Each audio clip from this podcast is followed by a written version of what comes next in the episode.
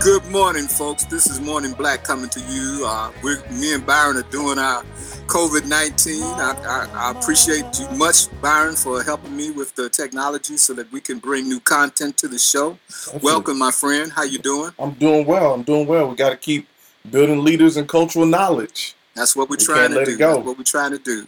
This morning, we're going to talk about signs of selling out. Watch out. Signs, signs of selling out in the African American community.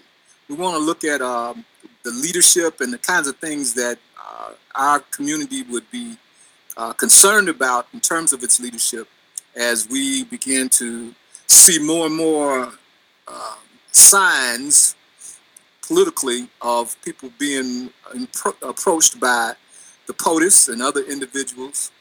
Uh, we want to take a look at what that means in terms of sellout, sellout, signs of selling out. So first of all, let's define that. So mm. Byron, I'm going to give you, you, you my my emerging uh, dictionary, Pictionary, you know, encyclopedia, bro- brother. You know, I want you to give me basically your PhD definition Uh-oh. of what you mean when you say signs of selling out. Yeah, no, I, I would be, I wouldn't say this is a, a research, but I think this is more of a, a lived experience, lived um, experience, okay. understanding of, of that. But I, I think when we say signs of selling out, it's, um, especially from the Black community standpoint, it's, are you willing to put the health and well-being and growth of some other community, some other placement or yourself above that of the collective? Hmm. Okay. Well, one way, one friend of mine said, I used to uh, hang out with a guy by the name of Jim Bevels, mm. and he would say, signs of selling out is when you put the health, interests, rights, and needs of African people to the side and put yourself before that, or put others and other cultures before that. You know, when you when you you cease to be concerned about the health, interests, rights, and needs of your own community. Yeah. And you you more or less do what Malcolm said, master, there's a nigga in the yard. You know, you know the, the house Negro that is more concerned about the health, interests, and rights and needs of, of the master than he is of his own community. Yeah. Would that do it? No, that, that'll do it. I think that's that's definitely the case. Mm. Mm. And so... so do, Do you see signs of selling out today? Where do you see signs of sell- selling out oh, in the community today? I think um, they're all around. I would say this, I think um, in a lot of ways, uh, they're a little more covert than we're used to, than, okay. than what you know what what I remember seeing growing up. But I think um, we see them all around. I think a, a lot of the times we uh, see them in more selfish ways. So how can an individual advance themselves versus their community? Or versus the things that are important to them, um, and then I think we also see it in in ways that um, are, um, I think in ways that are, are very demonstrative and very out front is when um, individuals are very very clear on basically saying they're not for uh, the communities that that birthed them, that gave them life, that they don't want to see the best um, in those. Uh, individuals and places. Um, it's, wow. it's almost like a, a, a turning the back on um, those those spaces.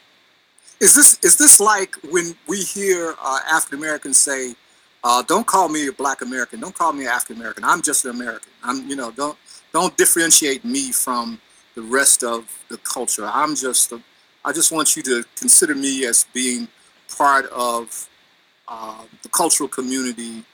That's in the majority. I, I I I have a disdain. You hear some individuals say they have a disdain of being singled out as African Americans or uh, African Americans or people of color, things of that nature. Yeah, yeah, I, I heard that a lot. I think I, you know I, I picked up some of that even in my dissertation from well-educated folks. But um, it's, it's that's that old notion. I'm not Black. I'm O J.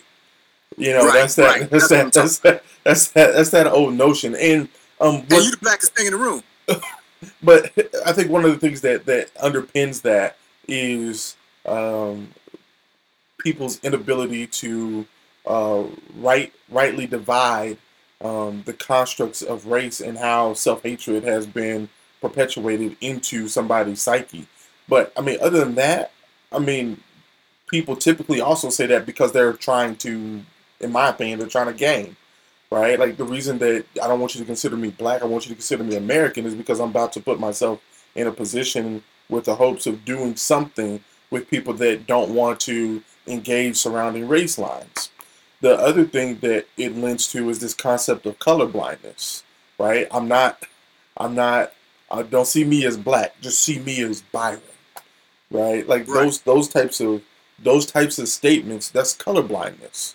Um, and from a oppressed racial lens, that's one of those things that you, you have to take a step back and say, whoa, um, why would you choose to uh, go a colorblind route um, unless there were benefits uh, already stipulated to you for going that route and for using that type of ideology?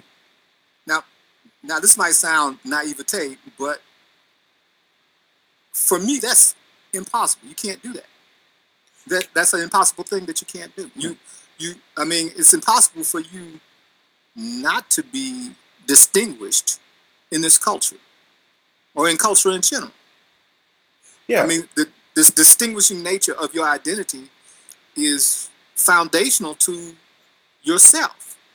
Yeah, but like for some, like that's what that's what I'm saying, right? Like, there has to be some benefit out there that's already at play, because the truth of the matter is, how can you exist here historically if you want to say, don't see me as this? Like, my, how I got to this place and this point and all the things that played into that don't matter anymore. They don't have any, they don't have any grounds in what we're doing now. History isn't important. I'm just blank. But, but don't white people reinforce that attitude though? Well, I think, I think, I think what you see is, um, white people want you to be one of the one of the team, and, and well, but that's what I'm saying. Like, he's just like the rest of us. But that's what I'm saying. Like, there's some type of benefit for doing that, right? Like, like you get some type of hand clap of, of praise because you need, you're seeking that validation from people that already ascribe to some level of color blindness, right? So if you already ascribe to color blindness and you want your black friend to do, say, "Oh my gosh, you're not you're not my black friend. You're just my friend," right? Right. That's what I'm talking about. Yeah, but I mean, the truth of the matter is, yeah, but am I not your friend who is black? Right? Yeah. If if you have a question about what's happening inside of the community that reflects my identity, because you don't see me as black, you're not going to ask me? Like, hmm. the, the the the construct that you that people talk about when they assert that level of colorblindness is just so asinine. Um, but it's, isn't that pathological? I know, it's I mean, very sick. In in, in in in terms of in terms of how it's presented, and it presents, in my opinion, from this place of self-hatred.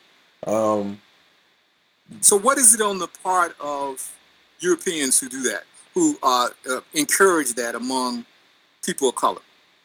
Because it, in my opinion, it eliminates the guilt from having to oh, look me yeah. in my face and see me as who I am. Hmm. So you're kind of passing out gratuities. Um, you you you you are um, go past jail free card yeah, kind of thing. Yeah, yeah, Joe. yeah. That and yeah, just to what, make a pun, but but but a very serious one. Well, but and then when we're out in public, if um, they come and they say to you, you know, to you, my Mister Mister White friend, they come and say to you, "Hey, good sir, what would you like to have for drink?" And then they turn to me and says, "Hey there, buddy, what would you like to drink?"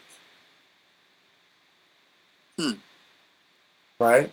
It it allows right. you to just glance over that as being nominal, as not being connected to anything. Or oh, or that, that saying, "You staying out of trouble."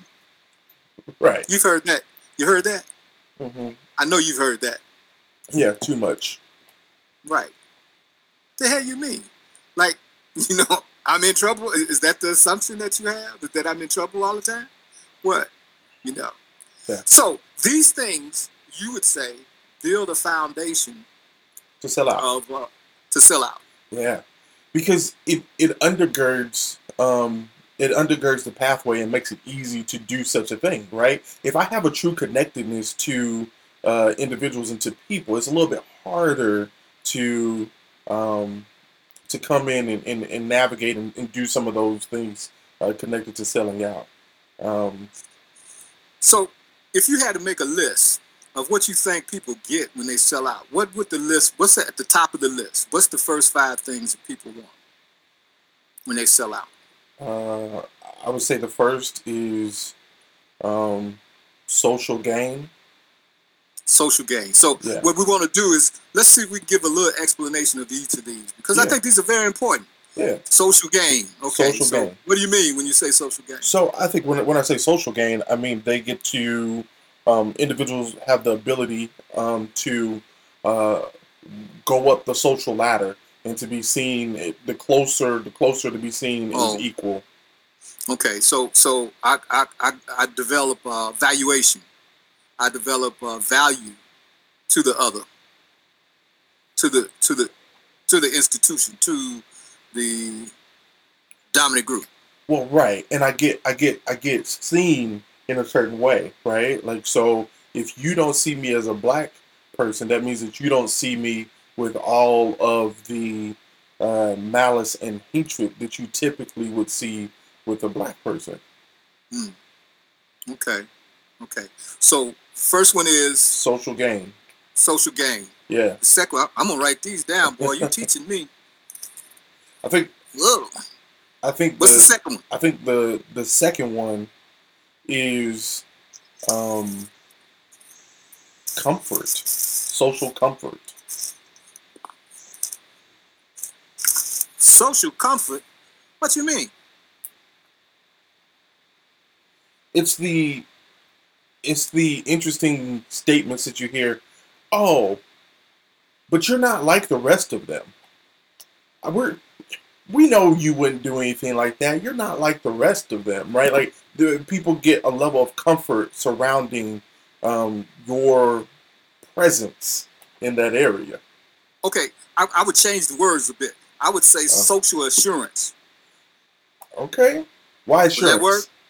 Assurance, yeah, because because um, well, it connects to what you're saying. I, you know, what I'm looking for is a way to uh, validate my valuation mm-hmm. in relationship with you, to assure and to to certify my social acceptance. Mm-hmm. You know, so I want more. It's more than just you saying, "Hey, you cool." No, no, no. I need some guarantees that, you know, when other Negroes come around, I'm the better Negro. Mm. Right? I want some assurance that I'm, I'm your man. Right. I'm your nigga. You'll take my word over everybody's. Right. So, so if I go, if yeah. I go in the room, if I go in the meeting room with, uh, and Byron's in there and I'm in there, I know that you're going to listen to me before you listen to Byron. Mm-hmm. Is that, you right. see where I'm at? Yeah, no, one hundred percent. Yeah. Yeah, you you know, so no matter no matter if you, you are one hundred percent correct in what you, your assessment of what's happening in the meeting, I want them to look to me to for interpretation. So they yeah. want, yeah, you got me? Yeah, no, I'm, no, I'm with you. I think I think yeah, social assurance, social yeah, I like that. Yeah. You see what I'm saying? Yeah. No, so, so so even if you say this is how things ought to be, they're gonna look to me and say, "Well, what do you think?" And I said, "Well, I what I think Byron is saying is," and, and then I interpret what you say to put to what you say to the satisfaction of those who I want to be assured about. You got it? Yeah. No, one hundred percent. one hundred percent. I like that. So we yeah. don't have to change it. I just, you know, that's no. That's I, I just, I just want to, I just want to understand the assurance, like you yeah. know, social yeah. assurance. That's like, uh, that's, or that's, it's assurance and insurance, right? You know, it's right. both of them. It's right. both of them. Everybody, the, the, you know, I, I guess you could change the, the words of that old uh, hymn, "Blessed Assurance," to social assurance, huh? Social assurance, right?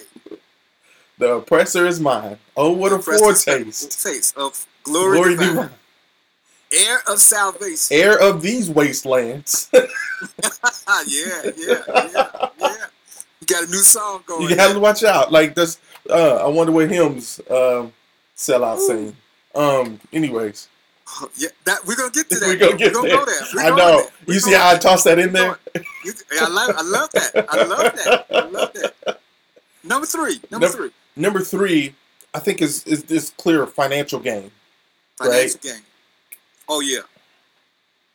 So. Just. So it's it's a clear purpose. I want to make right. more money. Right. Yeah. I to sell out give, give, gives allows me to make more money. And in a selfish way.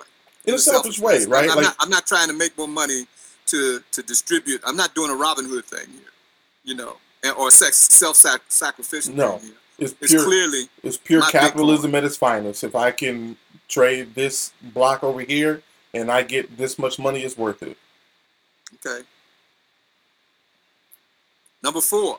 Number four. That's... I was trying to determine whether to put this one at, at, at, at number four or, or number five, but um, I think number four is uh, credentialing. Hmm. Now, I'll have to explain this one just a little bit. Yeah, yeah, but yeah. I think one of the most dangerous ways that um, folks can sell out or give up is to appreciate the education gained and the credentialing gained uh, from being in the presence of uh, the current institutions and structures versus those of um, the spaces that produce them, that birth them. That that's so so so to me on point in terms of why people leave the community and do not return. Why people choose regular colleges over historically black colleges, why people are determined to get a credentialization beyond their community. And is, would you say that's an obsession for some? I would say it's, um, well, without getting into it too much, I would say that part of that is is historical in terms of pursuits, right? Like, if you want education, if you want this certification, you have to go to these institutions, right? The Harvards, the the the Princetons, the the yeah, the the Cornells, the, or whatever. Yeah, yeah. But you have to go to those institutions, or even the The um, you have to go to the Aspen institution of this, and you know, for these other credentials and and, sure, and certificates sure. and things like that. And I think I think when I say value over, um, I'm not saying those credentials are bad, because um, I have one, right? Like I have three, right? Um, right. I'm not saying those credentials are bad, but I'm saying to value that education over um, the things that you learned from your home space, the things that you learned um, in from, your community, in your community, and from the people that look like you, to to put those credentials as your North Star versus okay. the learning that occurred in your community as your North Star, that's selling out. Okay, as a criteria of valuation, we begin to put other people's institutions above our own. Yeah, and, and and and like I said, North Star, like the thing that's guiding your life is now the credentials and what you got in that credentialed space versus right. and, and and and of less value is those things that were rudimentary in terms of, you know, your survival, right. your your ability to make it as far as you did. Right. And that you got from that you got from those home locations and home spaces. Miss Lizzie, Grandpa. Yeah. Um, the black church. The black church. I, I mean, I, I even I even go back to, you know, um, you know, even the things that like you would learn from the uh, the the ancients among us, right? Like, so we'll value the um, the credentialer more than we'll value uh, the wise men in our own communities. Um. Oh yeah, Vincent Harding, right? Uh, our elders, Peter yeah. Parrish. Yeah. Yeah, I mean, you know, we'll we'll we just lost we just lost a great um, um, Gabriel Wilmore. Mm. He, he just passed on. You know, um, Black religion, Black radicalism. Uh, James Cone, all those Cone. heroes and sheroes. But but even even those like in our own community, like I'm talking about, like we'll, we'll value the credential more than we'll value grandmama, sure, grandpa, sure. uncle, Mister Mister Um, Cook, yeah, Mister Cook, like yeah. the you know. So I think I think that that in and of itself, the credentialing or the the getting the credential is is a form of of, of selling out um, when it replaces our, our North Star. It replaces what's guiding our our, our being in our lives. Okay, and here and then, here it is, the big number five. Big number five. I think I think it's um. It might be. It may. It, these may not be in the, the correct order of of importance, but I think. Um, Number five is uh, we sell out when we don't trust mm. um, our community anymore. Is is that something that we make an independent decision on, or is that, or is that because of forces that are in play historically and contemporarily that is causing that mistrust? What do you think? A little bit both? I think it's, it's probably a little bit of both. Um, I think it, it it's a personal, it becomes individual and personal um, because we'll do it in such a way that it affects the rest. I guess that's why I put it at number five, right? Okay. Um, it's that lack of trust that forces us to go and seek social gain somewhere else, in some other community, in some other vesture. It's, okay. it's that lack of trust okay. that, you know, will say, well, um, my gifts won't be appreciated back home in the same way, so I'm going to go over here and get my assurances over here and make sure I'm trusted and cared about and seen as high and, and, and upright over here. I think it's uh-huh. that lack of uh-huh. trust that, that says, I can't trust the community to take care of me, so I need to take care of myself. And so we seek that financial gain. And I also think Is it's it- that lack of trust that forces us to go get credentials and, and have that guide us because we don't trust or where our community is guiding us. Is is the lack of trust connected to loss of identity? one hundred percent. one hundred percent. Okay. And, and, and, okay. and not just the loss of identity, but the failure to share identity. Um, I'll, I'll say this from as a, as as the as the young man on the call, right? I'm I'm I'm I'm the young buck, right? Um mm-hmm. One of the da- most dangerous things that's happened is that people stop sharing the identity, right? Like they stop sharing those things because, in my opinion, a lack of trust, right? Um, sure. It's it's I no longer do older and younger in our community have this connective tissue, right? That that allows for there to be that free flow of exchange of information and care and concern and. Um, In, in my opinion, um, uh, due diligence and responsibility, right? Like, um, I think probably because of the age of my parents, like I'm probably a millennial that actually thinks more like a, a Gen Xer in a lot of ways. But, you know, I was brought up, no, you got a responsibility to those that came before you, right? You ain't got to like them. You ain't got to like all of them, but you do right, have a right. responsibility. You do have a responsibility. Because we, we bring a lot of bad habits. I'm talking about, you know, my generation, baby mm-hmm. boomers. We got a lot of lot of things we got to work through. I mean, because we were traumatized during that period of time. I mean, you know, that, that time, that, that historical period of time mm-hmm. was a time of trauma for mm-hmm. many of us. You know, so we took some pretty good hits. So, yeah, yeah I wouldn't, I mean... You don't have to think like I do or even operate them, you know, and uh, navigate your way the same way that I do. But hopefully you learn from the mistakes that we've made and don't remake them again. Well, I think that's where I'm saying the lack of sharing, right, even occurs in that trust, right? Like, so, um, you know, one of the things that I pride my, you know, even, you know, my, my, my dad on, my father on is...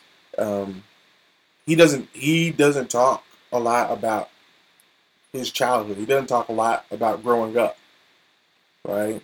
Um, right. And, and, for, and for that fact, I, I mean, my grandfather didn't either, right? There's so there begins to be, if I'm not intrigued, there begins to be a lack of continuity of, of story and of okay. of the oral traditions of history that are getting passed from one generation to the next, right? And so where that used to be um, something that was seen as a form of of of history and legacy building was for fathers to teach their sons and mothers to teach uh, their sons and daughters, right? Like, and, and to tell their stories, right? This is why this tree is important in our family. A, B, C, and D happened right here, or happened in this area, or this is why we keep this and we hold this in, in value because of A, B, C, and D. And all those things begin to inform identity. And I think because of that lack of sharing, that lack of oral tradition and the loss of that oral tradition, and really a, a, a strong failure to really grapple with a, a, a stronger written tradition, we've lost a lot of those things. And because we don't share, uh, it, it, it gathers the sense that you are in this situation. By it kind of instigates the selloutism right. that we see, because people assume, hell, I'm in it by myself. I mean, you know, there's no, there's no connection to the struggle, to the the, the attempts at survival, to the you know the the processes that people used and employed in order to do better. I don't have that, so I'll do what I gotta do. Right. You know? Yeah, like it's uh, it's interesting. You know, the I heard one speaker say, you know what, you know, young people have lost the connection to their ancestors, and they just don't, you know, they don't know the stories of old anymore. And I, you know, I'm I'm sitting there thinking to myself, I was like, that's probably because they don't know their ancestors.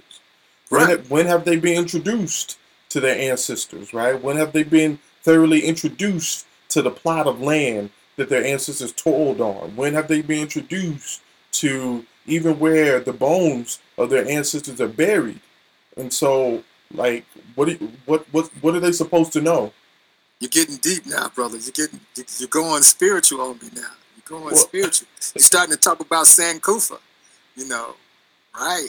But how right. how can you how can you even participate in a Sankofa lifestyle if you've never been introduced to what was behind? Woo, that's true. And so that's, true. I, that's for me. And I what think, can you look forward to if you, if you, you know, with the old adage, you know, he who does not know the past is doomed to repeat it. Right. Right. Right.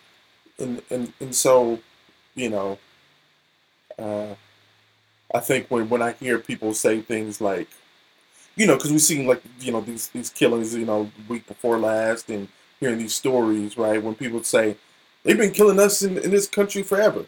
I was like, yeah.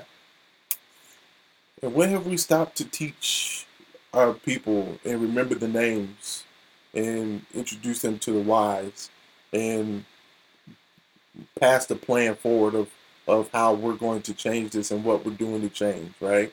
When... Yeah. There are people who don't even know the name Trayvon Martin, you know, and he's recent history. Recent. Or or Sandra Bland, you know, yeah. recent. Yeah. People, I mean, I'm talking about in our community now. Yeah. Who who, who are not aware. But, I mean, I, th- I think about, like, I mean, this was like ninety-four, ninety-five, ninety-six, but, or maybe a little bit later than that, but I think about how many people don't even know the name James Byrd. Yeah, the guy that got drugged in, mm-hmm. in Texas. Mm-hmm. Oh, yeah. Oh, I remember. Yeah. I remember.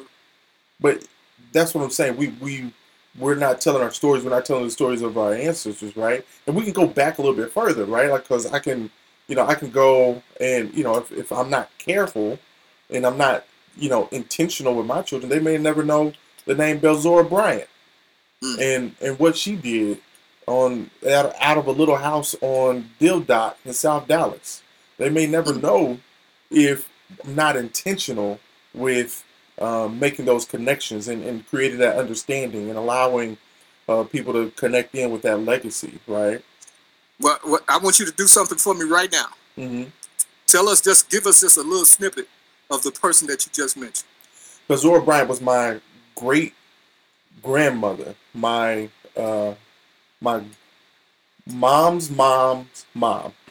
Uh, but she lived in South Dallas, and one of the things that she would do that I think was super important was that, first of all, um, she had she owned her home in, in South Dallas, and so one of the things that she would do is folks were coming from East Texas, from the country, as we call it, into the city.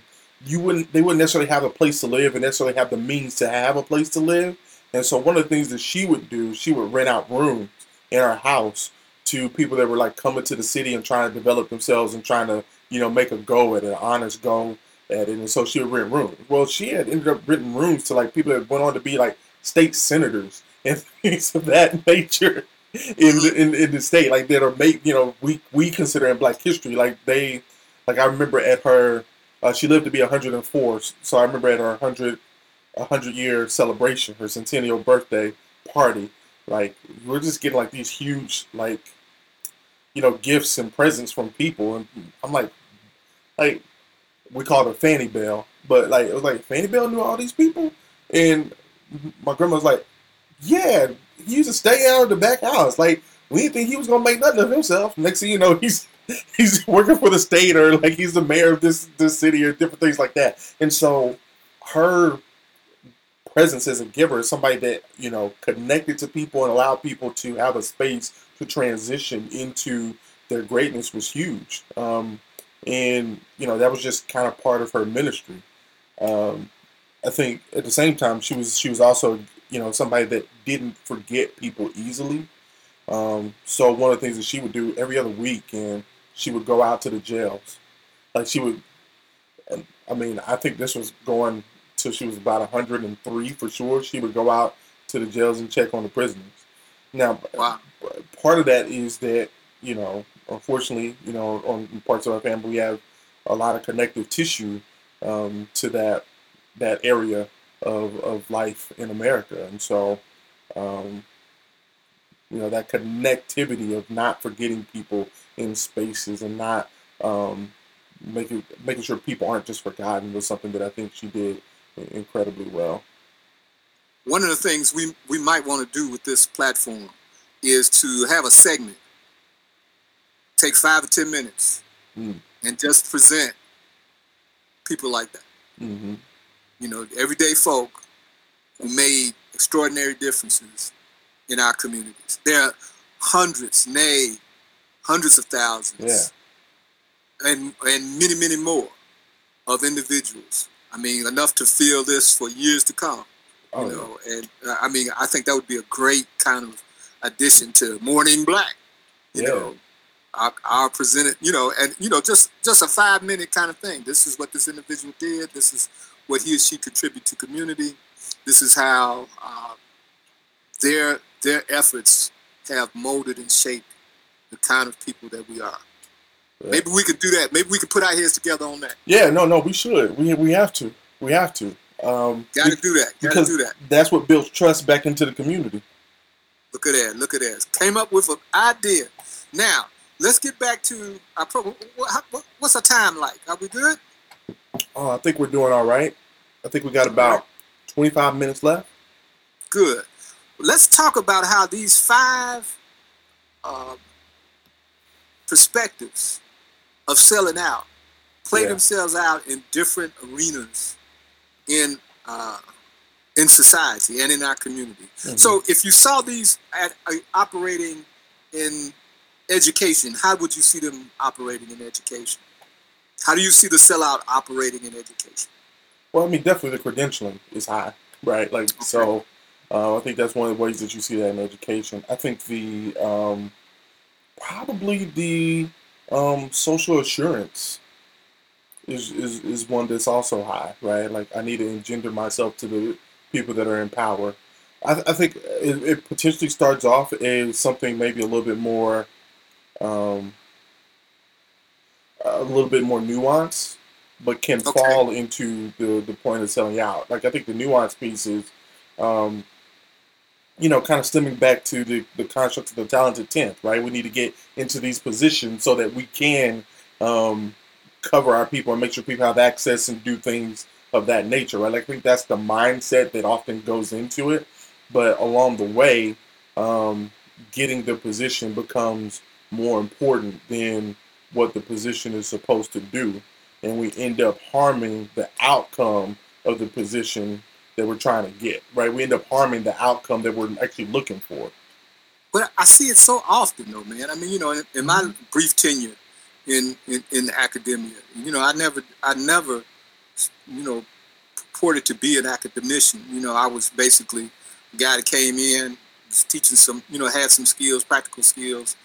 They kind of attached themselves to some classes, and then, you know, it worked out. You know, year after year, you know, I could continue to do what I was doing.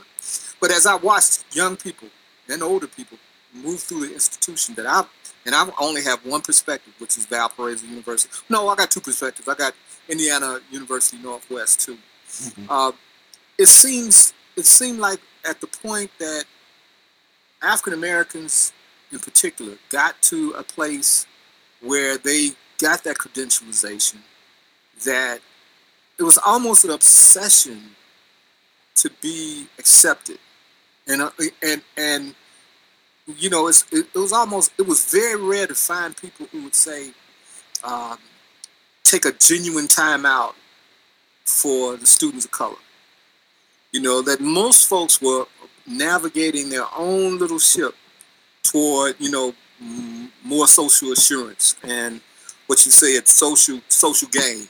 Mm-hmm. You know, um, how has it been for you? I mean, you know, like you say, you're a young Turk. You know, you, you see it differently. Is your generation any different than what I've seen through the years? Because it seems like to me, it, say maybe out of ten, there might be one or maybe two people who would, who would have a genuine interest in saying, I'm not I'm not so much worried about whether or not I have longevity at the institution, or I, you know, I'm accepted in certain circles at the institution. I'm just here for these kids. I'm just here for these kids of color in particular. And not ashamed of saying that, not not feeling like they have to be apologetic about saying that, but just simply saying, hey, you know, you know, some people are here for some things. I'm here for this. It's been very rare that in my tenure that I've seen that. How about yours? Yeah, I would say it's, see, the part of it is I'm, I am career driven in a lot of ways, right? Like, so uh, I I want to have an effective career. And I think a lot of people my age, they're, they're thinking to themselves, like, I need to have an effective career because yeah. I need to make sure I keep food on the table, right? And make sure well, I mean, I'm able to, like, take care of all these loans that we have now, you know? Well, well, I think that's legitimate. I mean, you yeah. know, I don't think that's illegitimate. Oh, oh yeah, yeah. But I think what ends that is saying is uh, when I when people approach an institution, they have two competing interests, right? Because okay. of because of the shape and the and the, the culture of institutions, right? Especially predominantly white institutions, right? The predominantly white institution, in and of its own culture, is not meant to support uh, the healthy identity development and education of underrepresented, oppressed folks. It, it's not meant for that. Historically, it wasn't built to do those things, right? And so there, there's like what, maybe thirty institutions that have that as their primary mission and structure inside the entire nation. And so wow. be, because that's not the because that's not the mentality, right? Because that's not why the institutions were built. Um, as a as a person of color coming into Um, more specifically, as a black person coming into a predominantly white institution, you have competing interests. I want to do well with my career, which means that I need to do well at the institution, and um, I'm concerned about black folks that tried down the same path pathways as I did, right? And those, okay. and and if you don't come in clear that those two pieces are often opposed to each other, right? If you don't come in with that level of clarity, they're going to clash. And that's where you see some of the, oh, there's an indifference, it seems like, on one end, and, and over here it seems like there's a lack of clarity on another end. And so I think I think it's uh, it's way more, I think it's way more complicated than we often talk about it. But if you're a person of color at a predominantly white institution, you come in conflicted.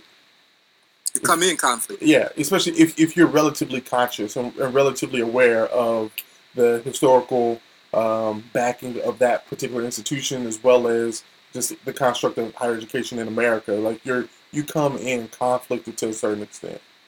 Do you do you resolve it, or do, do you just stay conflicted? Um, I haven't resolved it yet. Um, ten folks that I'm, so, you know, so what? So what keeps you healthy? I I don't see conflict as um, a constant state of being unhealthy. Okay. So I, I would I would say that first. I think the other thing is um, the reliance, and this is why I go back to um, not letting the credentials take your North Star, because uh-huh. your North Star has to be the thing that's informing your work every single day, right? Like your North Star. Like you have to look in the mirror at yourself and say, here's what's guiding why I do what I do. Um, and feel good about that, and feel good about what it is that you do. Yeah. Well, at least, and at least be healthy, right? Like, so, like, there's not a, yeah. a trail of, of guilt and shame okay. behind what you do day in and day out. Right, right. Absolutely. Absolutely. You see, lot, I, my, what I found is a lot of people feel shame um, about what they're doing day in and day out because they've lost their North Star that's guiding their their their goal set. And so they come in conflict with whatever's guiding their goal set, and they have to turn their backs on something in order for their North Star to feel comfortable, because they've changed and shifted their North Star. Wow. Wow. It's, it's not pointing north any longer. Well, and... and you, you thought you was following the drinking gourd, and you... you, you was going to Florida instead of Canada. Yeah, boy. you over here you over here following Haley's Comet. You ain't even... Oh, Jesus. Okay, speaking of Jesus, what about the religious community? I mean, how does it? How does this sellout thing work in the faith community? Yeah, I I think that's a tough one, right? That's a question for you. Um, I, I I don't know how to answer that. I, I think. Yeah, you too. Church of God. Come on now. Oh no no no no! Church of Christ. I, you know, I, I, Church of Christ. I want I want any of my coaching brothers and sisters running up telling me I ain't certified now. Um. Okay. Uh, but I think one of the things that I think we see in religious communities that, that leads to selling out is um, wanting the bigger and better thing, always wanting um, something, the lack of being content inside of uh, where you are and, and the work that you're doing. Um, A lack of contentment by a spiritual leader. Yeah. How does that work? Not well. Yeah. I mean, you know, because the whole premise is is that you find peace. Right? Well, right. But I think we see a, a lack of contentment. Now, it, it, it may not be expressed publicly in that fashion, right?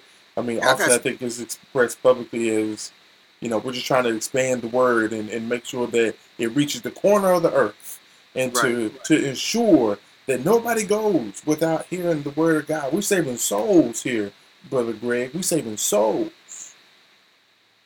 And the truth of the matter is, yeah, but so is the church down the street, right? Like, so why do you have to be in competition? Why does why does why does your way have to be the ultimate way? Why does why does the way you see things have to be the ultimate way?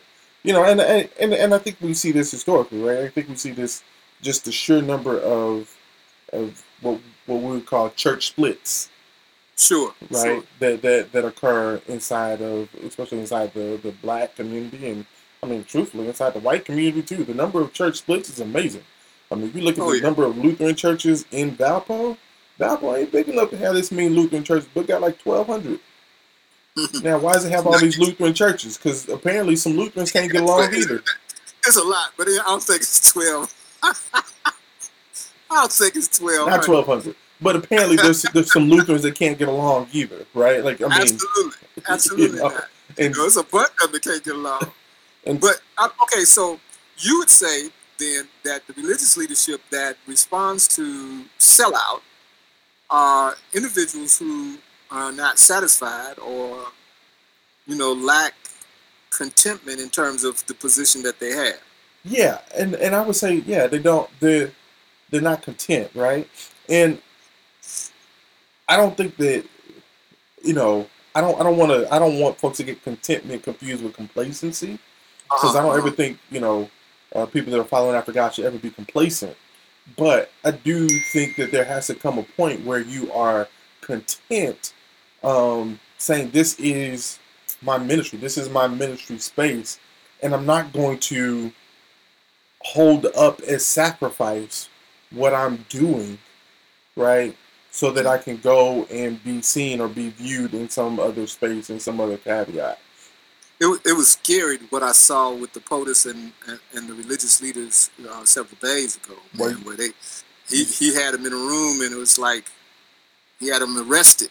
You know, you know, it was like he had their attention for real, for real, and like, hmm, nobody was raising any questions. Nobody was asking, you know, some of the important things that maybe a circle like that would have allowed them to ask. It seemed like everybody was just attentive to what was being said. So it, it concerns me that, you know, leadership can so quickly be gathered and put in, in that particular position, uh, you know, and, and, and still claim that, you know, that they are doing what they're supposed to be doing. I mean, you know, I don't know. Yeah. What do you think? I mean, I know that's, I'm being biased there. I know there's all sorts of opinions inside of that, but well, I just think, given the kinds of things that, you know, we've been confronted, you know, not putting the, the former president's picture up, you know, uh, some of the rescinding of some of the stuff for, you know, the, the historical black colleges, all that kind of stuff that's been going down of late. You know, even amid this corona kind of stuff, it seems like we would have a different kind of response. Yeah.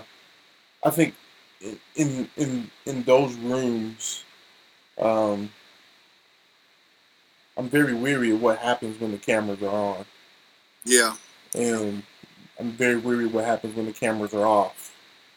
Hmm. Right? And and I think that's, you know, the, the lack of knowledge about both of those is one of those things that it gives me a little bit of pause, right? Like, yeah. I don't I don't want to judge too quickly or jump to any unhealthy conclusions, but it forces me to think of a couple of things. The first thing it forces me to think about is um, what does it what does it what does it mean for um, leaders in the church to get summoned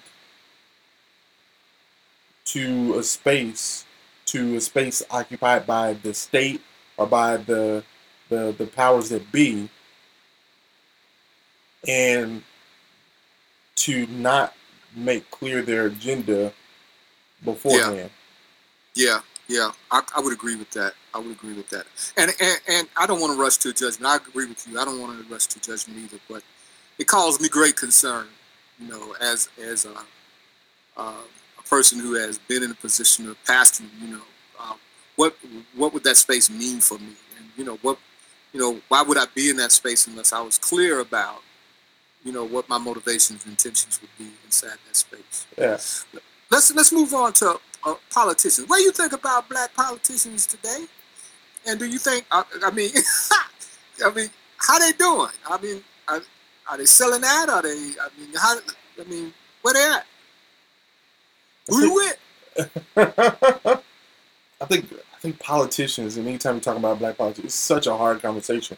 Because I think there are there are some that have good motives, but as we said once before, I don't know if this was on a show or maybe at a forum, but you can't exist outside of community for uh, an elongated period of time and still look in the mirror and look in the face of that community and say you still know what they want and what they need. You can't do that. You can't have existed outside of that community for so long and say, I know what is needed um, in that community. I, I speak competently and confidently for this community. Um, and, and, and, and you haven't been there in a while, right? Like so. twenty years. twenty years. Well, right. It'd be problematic, right? Like I'll I'll I'll, I'll give this example, right? It's, it's it's highly problematic for me to say to uh, my family's home in Texas, here's what you better be doing right now during this COVID time, and then we operate this way. And I haven't been to, you know, I haven't lived permanently in Texas for about six, seven years. That seems a little obtuse. Same with our politicians. Like, golly, you haven't been here in, in some of these communities at, at all in, in, in a really long time. And so um, I think that divestment from time spent doesn't allow for there to be a clear picture. I think the way our um, political system is set up in this country, that is par for the course, right? Like, so I'm not saying they're doing anything that other people aren't doing. Right, I think I think this happening with all our political leaders, black, white, and everybody in between. Right, like I think um, they're out of touch with these communities, and they're just using them when it's time to get used. And so, one of the things that I th- I think that good leaders do is they surround themselves with people and, and the community and, and members of the village that can keep them grounded, keep them whole, and keep their target in the right place. And so, keep their, keep their perspective, help them keep, keep their, their perspective, perspective, right? And so. I, I've stopped in the past years looking at um, the politicians themselves, and I started to look at the people that are surrounding the politician. Who's on the committees? Absolutely. Who's on the groups? Right? Who's who? Who are they hanging with, and who are they getting their their, their spending their time with? Right? Who's who's on the ground? Who's, who's on the who's, ground? Who's who's on the ground with them, and how they informing their their politic, and how they informing you know how they think in the world, and, and, and what are they doing? You know. I think that is what's more important, right? I've, to a certain extent, I've stopped, you know, I, I learned this, you know, through my dissertation process. I stopped judging university presidents on what the university presidents do, and I started judging them on who they hire. Who okay. who they hire tells me more about that university president than anything else. That tells me exactly what I need to know. It tells me what they believe in. It tells me how they operate and what they see in the world. So, I don't need I don't need to know anything else besides who they're hiring. If you show me who they're hiring, I can tell you just about everything that that university president actually cares about. Yeah, because they can say anything. You know, that's that, that's the nature of the position. one hundred percent Is for you to you know say whatever you need to say in order to to gain the crowd. We see that already, but who you put around you is is what affects the institution. one hundred percent So where are we now? So where are we now? Where and where will we be in the future as it comes to sellout theory? You know, this is part of. I mean, this is a good one. I mean, I really think it's important. I mean, you know, I, I, I don't know who's listening, but I mean, you know, for our community, these kinds of conversations are essential for us to, you know, yeah. grow and become, and and we need this kind of platform so that we can evolve the kind of conscious intelligentsia that can respond to these matters in a very positive way. So, right. you know, uh, how do you think this this kind of conversation will advance itself in the future, Byron? Yeah, I think that's a really good question. I think one of the things that we have to be mindful of as we advance to the future is that somebody's not a sellout just because they're doing things that we don't like, right. or they're they're moving the community forward in a direction that we don't think is necessarily the best. They're a sellout because they stopped caring about the community altogether. Mm. Right? Yeah. Like yeah. I, if I, I have I, I have black friends that are Republican, and I'm I'm fine with that. Like I'm fine with the fact that they're Republican, right? Um, now I, I appreciate them when they come to me and say, "Hey, I ain't vote for this guy." Well, you, you better not have. Is that. That that shows me that you don't care about the community altogether. But, you know, they're they're Republican. They're they're I mean fiscal conservatives, um, and, and socially they're they're they're conservative as well, right? I'm I'm actually a fiscal conservative but a social liberal if you're gonna put it into some type of box, right? Uh-huh. And so I just think we should be I think we should spend less money, but we should be spending our money on things that matter, you know, and, and not on things that matter. And so That that's fine, right? As long as you're still situating that thought and situating that information, how you're seeing the world in the community and from the community standpoint, and you think it's going to move the community somewhere healthy, I, I really don't have any beef with you. And so that's why I'm, uh, you know, one of the things that, like, you'll rarely hear me do is, like, be in a space where I'm going to call out and, and, and, and talk bad about uh, another black leader, right? Like, I, I don't I don't feel that that's healthy to the black community. I don't think it. I don't think it's going to help us get where we need to go. Right? Like I, to tell you, to tell you the truth, um, I think that's one of the most unhealthy things that we've picked up on is that we've um, we we we feel that tensions amongst other black leaders is, is like, like, hey, I call them out, and that's to protect the community. Nah, like I mean, you're really wasting time, right? If you think that person's little platform is gonna hurt us, it's just a different level of thought. Keep thinking. Like I, I just I don't agree with the thought. I don't have to call that out. What I have to call out is gross and and and and uh, devilish intentions of leaders who don't have the best interest of the community at hand. That right. is what needs to get called out. That is a systemic injustice piece. That is where I need to spend my time and my energy. But not that's that's a very nuanced difference, though. I mean, I want you to. I mean, you say a little bit more about that because there's, it's a difference between calling somebody out by name because that's something that you feel you need to do as opposed to identifying uh, the error that people are making and then saying, look, I disagree with this particular thing. I understand why you want to move forward on it, but, you know. Yeah, I think I, I think the difference is. Um, and and I, I heard the bell, so it looks like we got, what, a few minutes? We got about three minutes. All right, so but, it's on you. Yeah, oh, I know it's on us, brother. It's on us. No, I, th- I think the nuance. I think the nuance difference is that if if you have a genuine care for the community and you've situated yourself in that community to speak uh, clearly, it just comes from a different mindset and a different way of thinking about the world and navigating this thing. Then I don't have That's any beef okay. with you. You're okay. You're okay by me. Now I I, I can say I don't agree with that. And I, and I won't like necessarily go to your functions or something like that. That's that's that's not the same as um, somebody who is saying, you know what, let me undercut um, the community and let me not base um, these things inside the, the, the things that are going to be healthy for the community.